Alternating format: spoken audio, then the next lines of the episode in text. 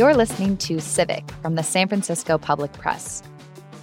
In this edition, we look at reparations in San Francisco what they are, who could qualify, and why Black San Franciscans are searching for restitution. For 20 or 30 years, the Fillmore almost looked like a ghost town. It looked like a war zone because there were a number of empty lots that remained that way. People wanted to fight for their property, but they soon learn you can't fight City Hall. You can't fight the government. Not like that. As I've said in many moments of our deliberations, centuries of harm should be met with centuries of repair. I'm Madison Alvarado, and this is Civic.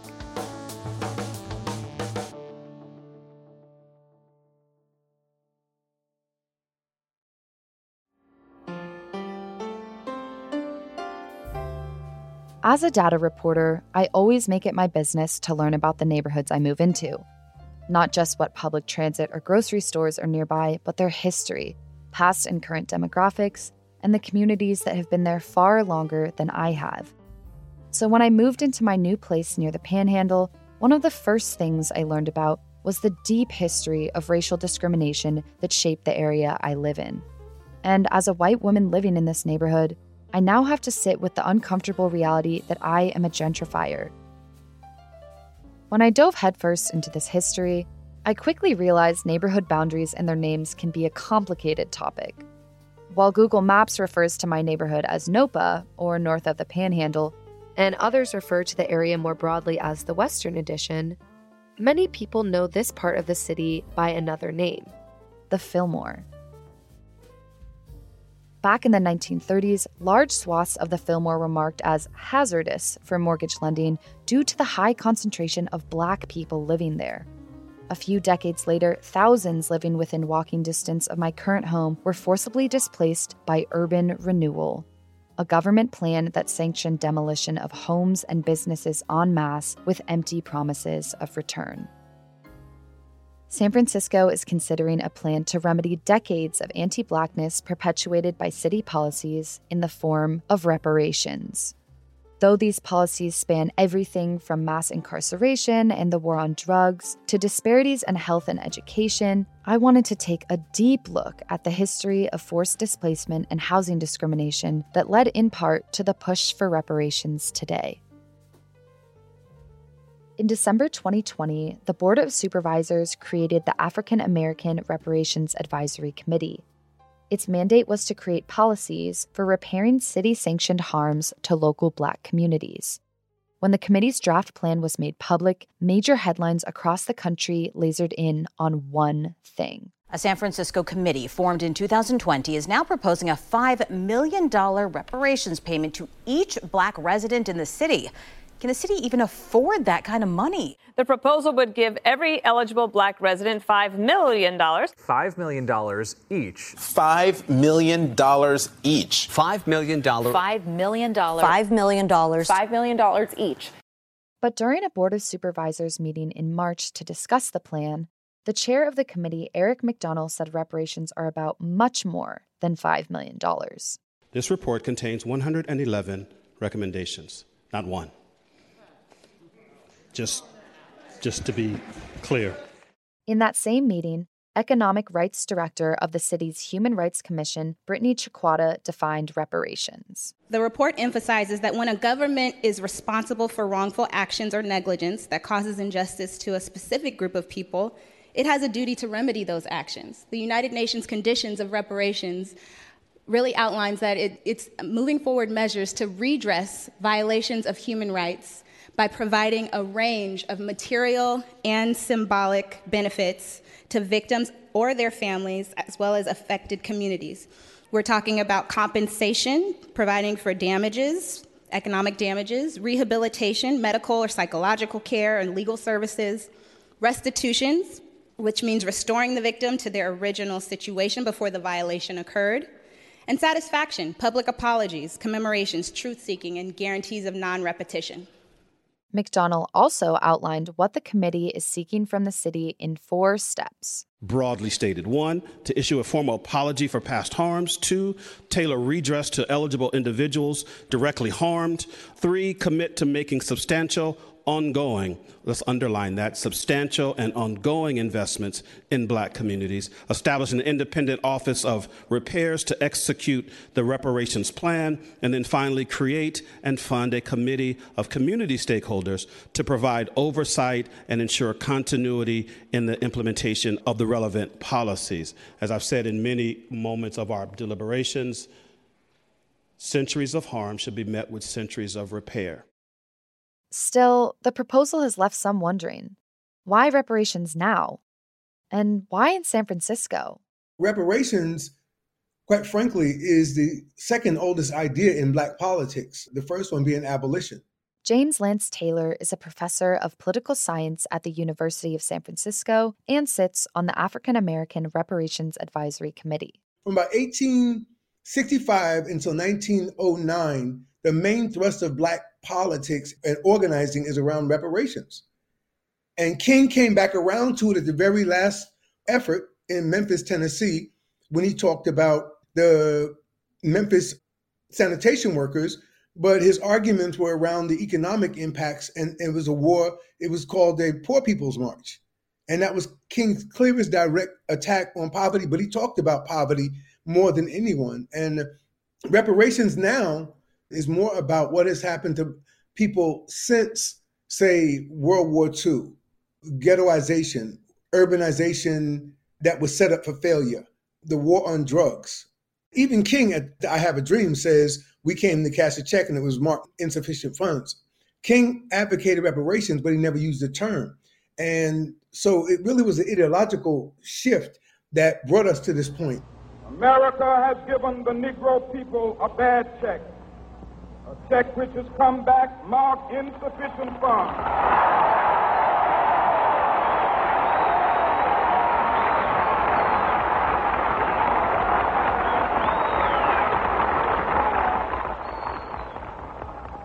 But we refuse to believe that the Bank of Justice is bankrupt. We refuse to believe that there are insufficient funds in the great vaults of opportunity of this nation. So we've come to cash this check, a check that will give us upon demand the riches of freedom and the security of justice.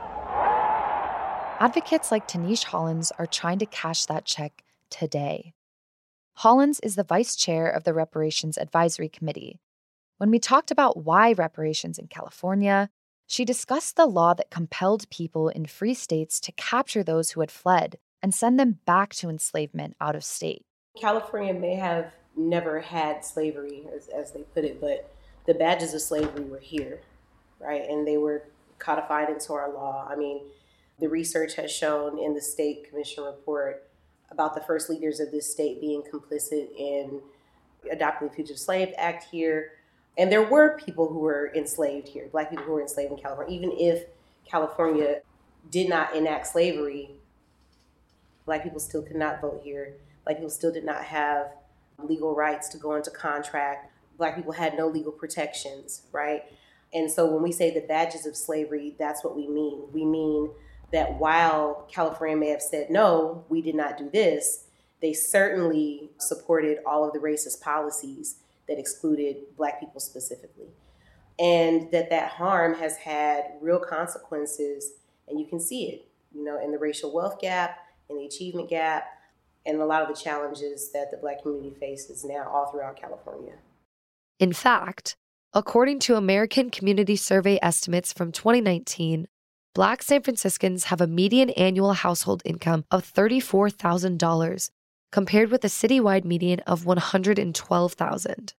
One recommendation to bridge this gap is supplementing income for those who qualify. Taylor also mentioned a 2004 report from United for a Fair Economy. This group measures progress on Martin Luther King Jr.'s dream based on housing ownership, unemployment rates, incarceration rates, and more. And they reported that it would take Black America 1,666 years to catch up to white America, and that wealth from home ownership specifically not general wealth from assets and retirement, but wealth from home ownership. A millennia and a half. Why would Black America want to be in a country where they're a thousand years behind everybody else economically? And that's why reparations is, is urgent. But to repair harms, you first need to acknowledge them. And that means having hard conversations, not just about slavery, but everything that came after it. Where people often think about slavery as the qualifying act that brings on the need of reparations.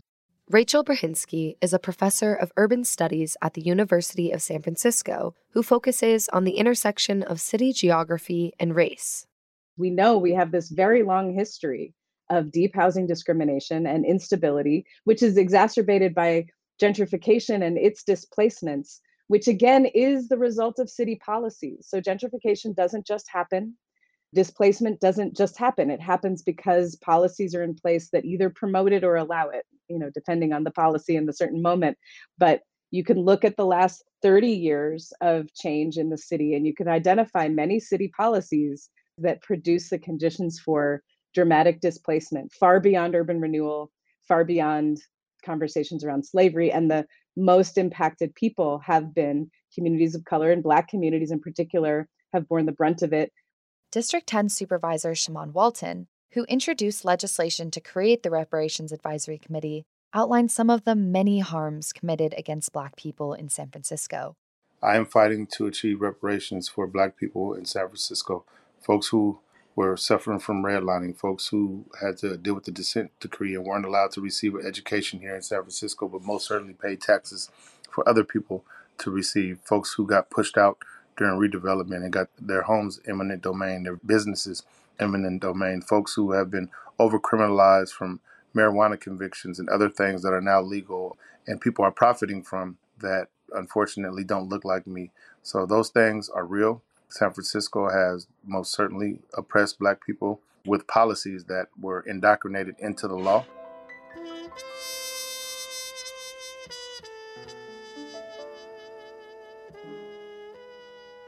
San Francisco's black population was about 4,000 people prior to World War II. In the 1940s, tens of thousands of black Southerners were recruited to move across the country to San Francisco for work in the Hunters Point shipyard. Many of them took up residence in the Fillmore, one of the few places where Black people were able to live due to racially restrictive covenants in other parts of the city. Such covenants were a common practice, written into property deeds by white property owners and developers, barring Black people and other people of color from owning or renting these properties. The Fillmore had also seen an influx of vacant units as the Japanese Americans who used to live there were forced into concentration camps during the war. Rachel Brahinsky told me about several other factors that led to segregation in the city. Essentially, the Fillmore, it was already a very diverse neighborhood that had been true for many decades, and it had already become a place where new Black migrants to the city were moving. When the redlining maps were essentially drawn, Starting in the 1930s, the federal government began denying Black borrowers access to credit based on a discriminatory housing practice known as redlining. Decisions regarding loans or mortgage insurance often relied upon residential security maps that were drawn by the Homeowners Loan Corporation, a government sponsored entity created during the New Deal to help homeowners facing foreclosures. These maps mark different neighborhoods by color to designate their lending risk. Areas with high concentrations of people of color were marked in red for high risk, fundamentally contributing to racial disparities in access to homeownership, residential segregation, and disinvestment from communities of color. Each redlining map has this kind of story behind each sector of the city that has an you know an analysis of why that part of the city gets coded red, green, blue, or yellow. And in the case of the Fillmore, it was coded red because of the multiraciality of the neighborhood, because there were Black people moving in. That was part of the reason. In the Bayview, Bayview was redlined because it was industrial, basically industrial land use. It was not yet a Black neighborhood. However, that dynamic of redlining in Bayview actually produced the conditions under which it became a Black neighborhood in San Francisco. So these are two very different paths and different ways that redlining worked, but ultimately it played a role in underdeveloping and producing underinvestment in both of those communities. Brahinsky also told me about realtor steering, a practice wherein realtors would informally tell potential Black homeowners that they would just be more comfortable in certain neighborhoods, preserving segregation. So, all of the sort of ways in which segregation were produced in the middle of the century across the US, those were happening in supposedly progressive San Francisco. One of the biggest harms to Black communities in San Francisco started out as a promise to make things better. The urban renewal program, federal program that's administered at the local level, played out in similar ways across the country. The aim was to revive blighted areas. The city and county had to make its case in court essentially that an area was blighted in order to be eligible for potentially for demolition or kind of major reconstruction. James Baldwin came to San Francisco to visit and I believe it's on that visit where he says, you know, urban renewal is actually black removal, it's negro removal.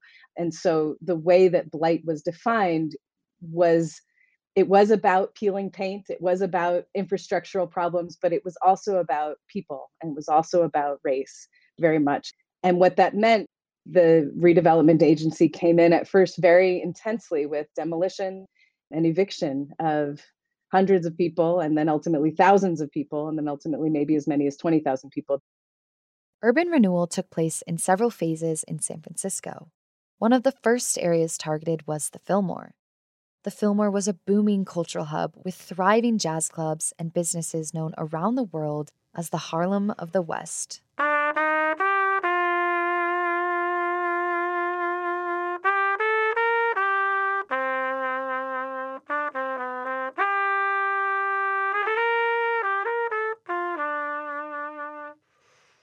The music you're hearing is David Hardiman, a musician, jazz historian, and co founder of the Fillmore Jazz Ambassadors.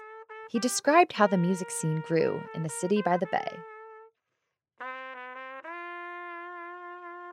If you go back to the days when they had the big shipyards here and they eventually built railroads coming from the south and across the country with the Chinese and some African Americans, they had big ships and boats going up and down the rivers. That's when music was more or less brought into this area for the African American people primarily. And over a period of time, the musicians were going back and forth between New Orleans or Chicago or other places coming into here. That was part of the development of the music scene in San Francisco. There was so much activity going on on the East Coast, and to get that same flair, that same feeling, you could come here to San Francisco in the Fillmore and get that same atmosphere of live music and jazz and dance and all that. In addition to that, it was a thriving business community. We had our local dentist office, doctor's office. There was a, a bowling alley. I mean, there was just activities, life happening here in the community. That was Erica Scott, the owner of Honey Art Studio in the Fillmore. Though the neighborhood was once bursting with small businesses, almost 900 were closed in the wake of urban renewal, many of them owned by African Americans. Some were directly displaced, others closed as their customers were forced out of the neighborhood. Part of the reparations plan lists recommendations for revitalizing cultural institutions, specifically naming the Fillmore Heritage Center, the African American Arts and Culture Complex, 1550 Evans, and the San Francisco African American Arts and Culture District. Nowadays, sites that used to house Black owned businesses are occupied by large corporations, such as a San Diego based bank on Post Street that was previously home to Jimbo's Bop City, one of the city's most famous jazz clubs. Scott's Art Gallery currently houses an exhibition of photos from a book called Harlem of the West. About 62 images from the book Harlem of the West, which again just depicted what life was for black people in San Francisco in the Fillmore in the 40s and the 50s. Most of these photos are of the actual jazz scene. And we had so many famous people who would come on a regular basis Duke Ellington, Billie Holiday, Eartha Kitt. Like, this was really the place. And these photos just show the musicians and then also behind the scenes, the many businesses that black people owned and operated. They owned the clubs, they owned the restaurants. It was just a place where it wasn't a phenomenon. Like now, me being here in this space, in the same community, it's a big deal to own and operate a business. Whereas back in the 40s and 50s, all the businesses were owned and operated by black people. Church was always like a, a huge part of black life. And so we do have a lot of images of just a collection of women and families coming and going from church. It just spoke of the community and being able to interact with neighbors and people who understand your life. And just building that community was so essential and so important. Like now that doesn't happen and it hasn't happened for like the last 20 or 30 years and it really really impacts what it is to live in a space where not too many people look like you or the businesses that do exist you know you always feel uncomfortable. What are they thinking? What are they thinking about me? And you know it's just so that wasn't the case. Well, the Fillmore was happening. When I came here, I didn't know much about it one way or the other, but it was pretty uh, affluent. You know, there were a lot of clubs and places happening, and it seemed to be alive. But then everything changed. It had started to decrease, it diminished with time. Urban renewal is what it was called, which drastically changed the community, which meant that what was once said originally to kind of remodel, redevelop, fix up the community was really code for demolish the community, get people out of here, and get new people in.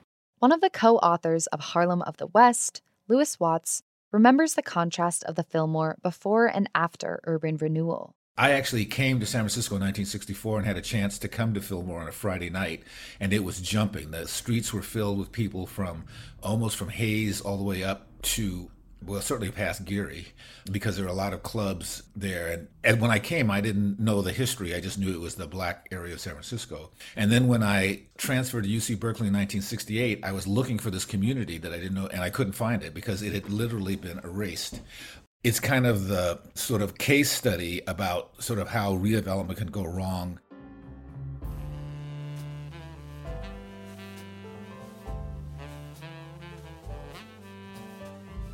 The story of Lily Robinson Tresvant is a harrowing portrayal of the destruction and loss brought by this program.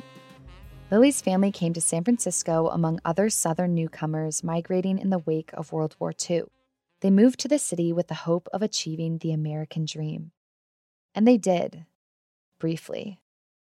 I came to California in 1947.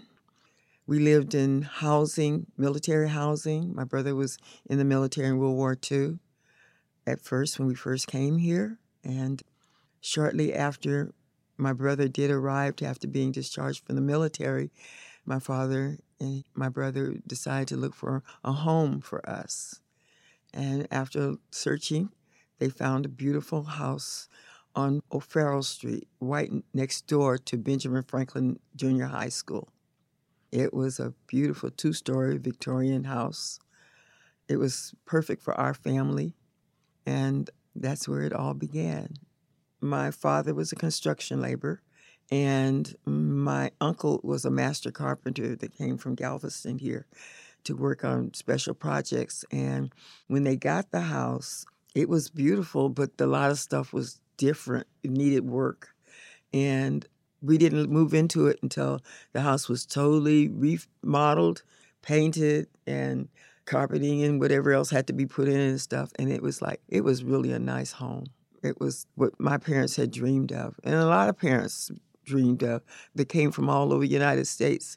This is what they finally had living their dream. And just like they got it, they lost it. All in all, as many as 20,000 people were displaced by this government program that targeted black neighborhoods. Buildings were demolished to make room for new developments, which included widening Geary Boulevard into six lanes. San Francisco seized land for redevelopment under eminent domain, and as Lewis Watts describes it, families fled to wherever they could to find housing. A lot of those people were dispersed to the Haight, Hunters Point, places like Daly City, and certainly Oakland and Richmond and other places, and, and did not come back. And even now, the African American population of San Francisco is continuing to fall as people are being displaced. Today, San Francisco's black population is an estimated 5.7%, compared with 13.4% at its peak in 1970. People wanted to fight for their property, but they soon learned you can't fight City Hall. You can't fight the government. Not like that. The compensation they received for properties was minimal. For homeowners, often the initial cost of buying the home and nothing more. What they gave us was just nothing. You couldn't buy a house with what they gave us because you got to remember this is years later. Things are constantly going up and up and up. After receiving a meager sum for a Victorian they lovingly restored, Lily's family moved to Plumas County near Reno, Nevada. Her mother had a nervous breakdown. Lily started at a new school that only had two other black children and struggled to process what had happened to her. I took a long time before I could understand what had happened to me as well as what happened to my mother. I started acting up, and my mother just couldn't believe it. This because that was not me.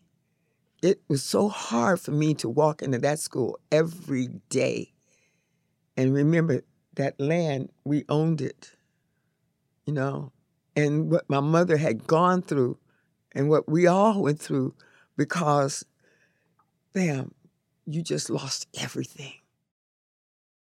Eventually, Lily's family returned to San Francisco, this time as renters, only to be displaced a second time when those apartments were torn down. This was a common experience for those who survived the first round of demolitions. Lewis Watts recounted the wasteland left behind. We have pictures of all these uh, rows of Victorians being just demolished. And one of the things that came out of that was architectural preservation because there was sort of no overview or no kind of discussion about the significance of the building. So, in about the middle of it, community activists and other people stopped the process or also made it so what some of the buildings were moved rather than destroyed. But the process sort of stopped in the middle and for 20 or 30 years, the Fillmore almost looked like a ghost town. It looked like a war zone because there were a number of empty lots that remained that way.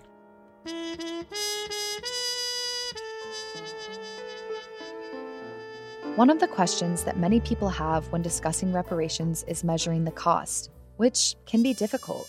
Though it's impossible to put a value on the trauma her family suffered, there is one price tag Lily can point to that demonstrates what her family lost the current value of her family's first home.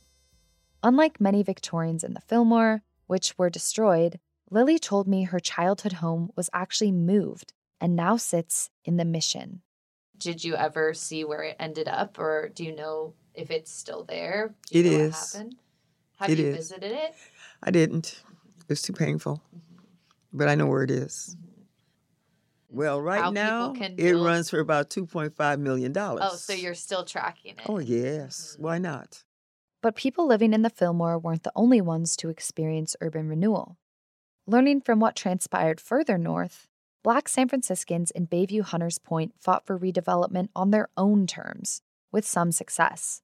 A group of women activists in the neighborhood emerged as key players from the 1950s through the 70s. They were called the Big Five.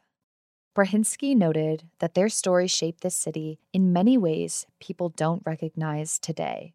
They thought about urban renewal as something that they could potentially use for their own ends as part of this kind of larger ecology of community care that they were a part of, community development. The Big Five helped form the Joint Housing Committee to meet and discuss the future of housing at Hunters Point Hill, which had been falling apart. A KPIX news report from 1968 shows some of the concerns around redevelopment that were emerging at the time, which spurred community leaders like the Big Five to take action. It was only a few weeks ago when Mayor Alioto proudly unveiled a model of what Hunters Point Bayview will eventually look like after urban renewal takes place.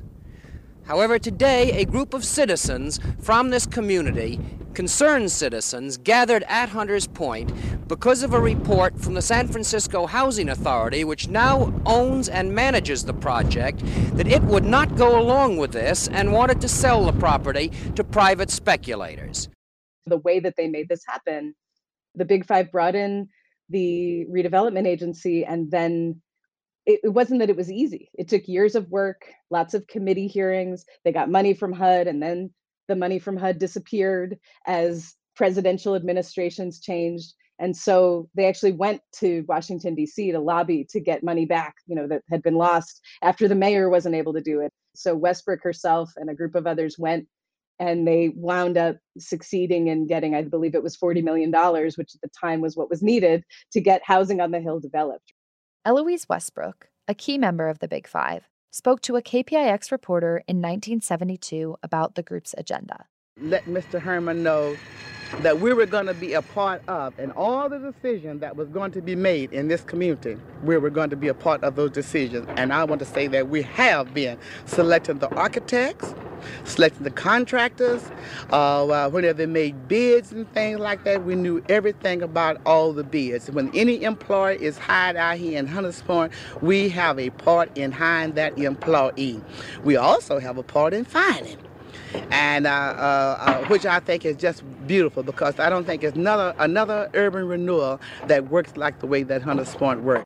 Hunters Point Hill is covered in these developments that were the result of their work, and some of them are cooperatively managed. A lot of affordable housing under various state laws that allow it in different ways. So it's a variety of things. And at the time, if you look at the photos, you know, it looks amazing, right? It's like this new new kind of townhouse housing overlooking the bay, a beautiful playground with this incredible sundial.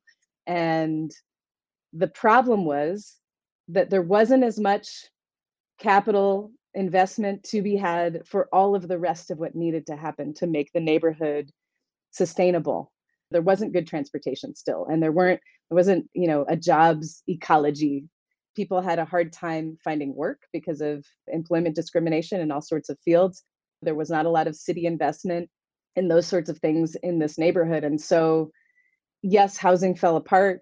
Uh, yes, the community suffered sort of in a broader way.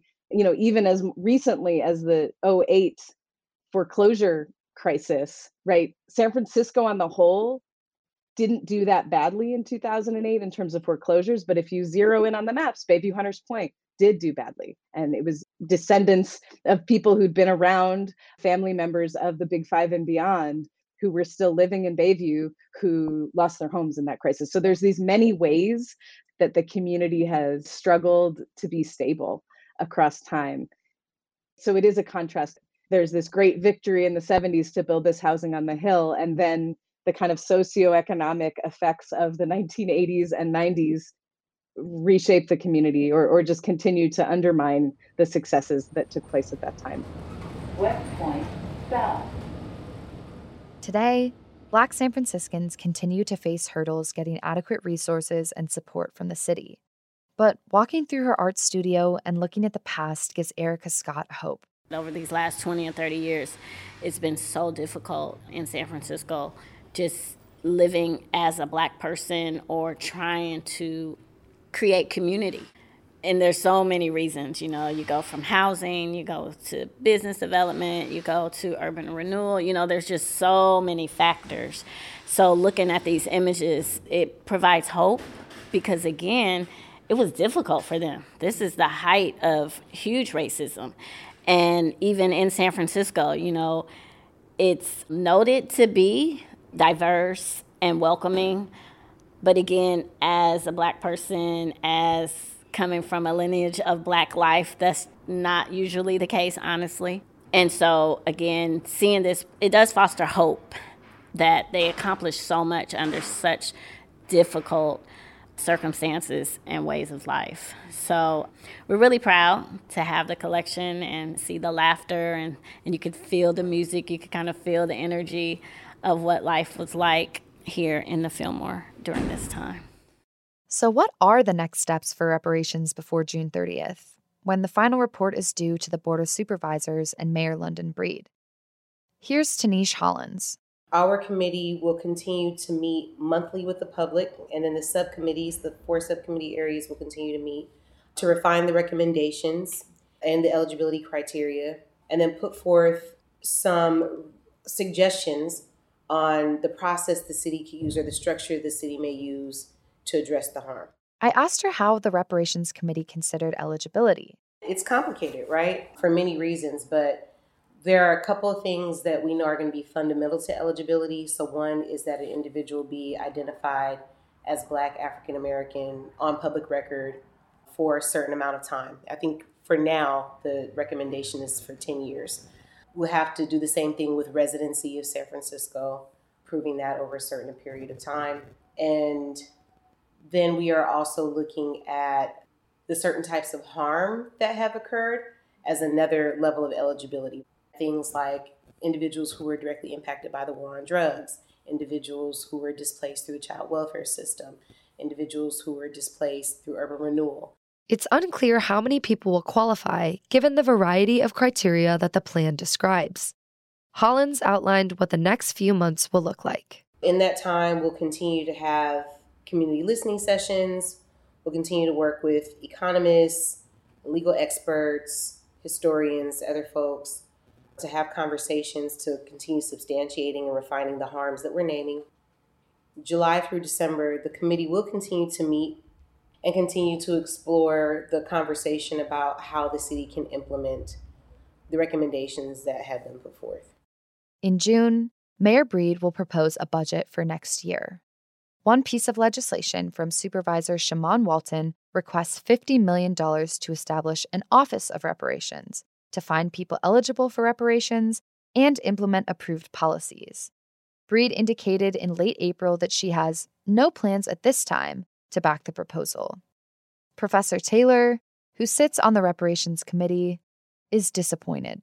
I haven't talked to any other committee members, but I imagine they're all discouraged right now because we were on a high and we had a lot of attention, a lot of momentum. And then today she put a wet blanket on it by saying definitely no to the permanent $50 million committee. But Supervisor Walton said he is still working to get support from the full board and mayor. We reached out to London Breed to ask her opinion on the reparations plan broadly and how implementation of any policies would work without an Office of Reparations. Her office told us that, quote, the policies presented in the plan will be considered once they are final, end quote, and redirected to other programs to address racial inequity, such as the Dreamkeeper Initiative and Guaranteed Income programs. Currently, the Dreamkeeper Initiative provides down payment loans for first time black homebuyers in San Francisco. The reparations plan suggests turning these loans into forgivable grants for those who qualify. Though supervisors unanimously expressed early support for the draft plan, it's unclear what specific policies each supervisor will or won't back. Taylor also said he received threatening letters regarding the plan at his home and that every member received similar notes at City Hall. While the San Francisco branch of the NAACP initially rejected $5 million payouts for individuals, it later clarified that it supports cash payments in addition to investments in education, economic empowerment, health, housing, and other proposals included in the plan. Reverend Amos Brown, speaking as the president of the SFNAACP, said you could never put a dollar value on the suffering of his ancestors. But when it comes to payments, he wants to focus on what is practical. When asked about meaningful criticism the committee had received, Taylor said, quote, "The black political community does not operate in one accord on any matter." End quote. But that support for the plan had been overwhelmingly positive because the committee created space for people to participate in and shape the plan. However, support for reparations is skewed heavily by race. A 2021 Pew Research Center study shows that 77% of Black Americans support reparations, compared with only 18% of white Americans. In the meantime, the California State Reparations Task Force has approved reparations policies to send to the state legislature for consideration. Similar to Breed, Governor Gavin Newsom declined to share his stance on cash payments until the final report is complete. When I spoke to her in April, Hollins said the time for getting reparations into the budget is now. The time really is now, right? Like June is a deadline for a lot of things that we know in terms of like budget priorities, but those priorities are being set right now. There's conversations that are happening right now to determine what those priorities should be and how much can go toward them. And we're aware of that, which is why we've been actively having conversations as a committee looking at the recommendations that are what's been called low hanging fruit, right? That the city could potentially move forward on in this budget cycle. We, again, it was encouraging to hear a commitment from at least the budget chair that they want to see things happen this year, that we'll need to figure it out this year. So these conversations are happening in real time. Many members of the committee and the board have not yet named specific policies they'd like to see passed and are instead lifting up the whole plan. In our conversation, Hollins did discuss some changes she believes can be made quickly in the current moment. The majority of our city departments, especially those that serve the public, have an equity plan. And in that equity plan, it speaks specifically to the disparities of the black community in San Francisco. So I think when I think low hanging fruit, I think there's an immediate opportunity because your department already has a plan or is already named where they need to be accountable or do a better job to achieve equity specifically for black San Franciscans. I think that's a great place to start. Since you have an equity plan, you can then reallocate or refigure your budget so that this becomes a priority for what you need to do. We have verbal commitment from the Board of Supervisors. You know, we've had a conversation with the mayor while everyone's level of understanding of reparations and specifically how, if we're talking cash payment, how the city will be able to afford the cash payment, I think there is agreement across the board that reparations are due and that the city needs to commit to a process of making sure the government repairs that harm. Once it receives the final plan, the Board of Supervisors will consider over 100 recommendations. Supervisor Walton is ready to have those discussions. But at the end of the day, reparations is something that's owed to the black community, it's been owed to the black community for decades.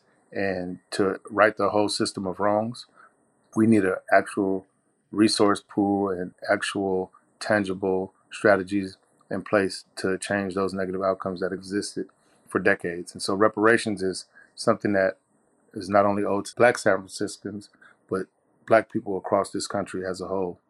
And we need to make sure that people are clear that those are, are separate. I asked Lily if she had looked at the reparations plan or followed any of the news coverage around it. I don't. yeah. because just like it is put in paper, they'll really put in another piece of paper in a whole different situation. So I didn't want to get attached to that because I wasn't sure how long it was going to last. And I'm pretty sure other people felt the same way. Lily now has a copy of the draft and said she wants to really read it through before forming an opinion on it is there a way for the city to repair the harm and try to give back to the community in a meaningful way? Anything is possible if you try and you care. That's my quote to that.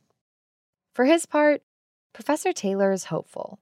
But like Martin Luther King, when he said, We shall overcome, people, you know, marginalize that statement as some old, rusty, dusty statement. But King was actually evaluating the entire history of Black America every time he said that we will overcome. Why? Because we always have. That's the other part he left out. We beat Jim Crow. We beat convict leasing. We beat sharecropping. We beat peonage.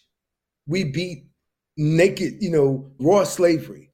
We beat, you know, being transported from the West Indies to Alabama and Virginia and places like that. Martin Luther King, when he said we shall overcome, that was a loaded statement. He was saying the whole history of my people are with me. That's why I know we're overcoming.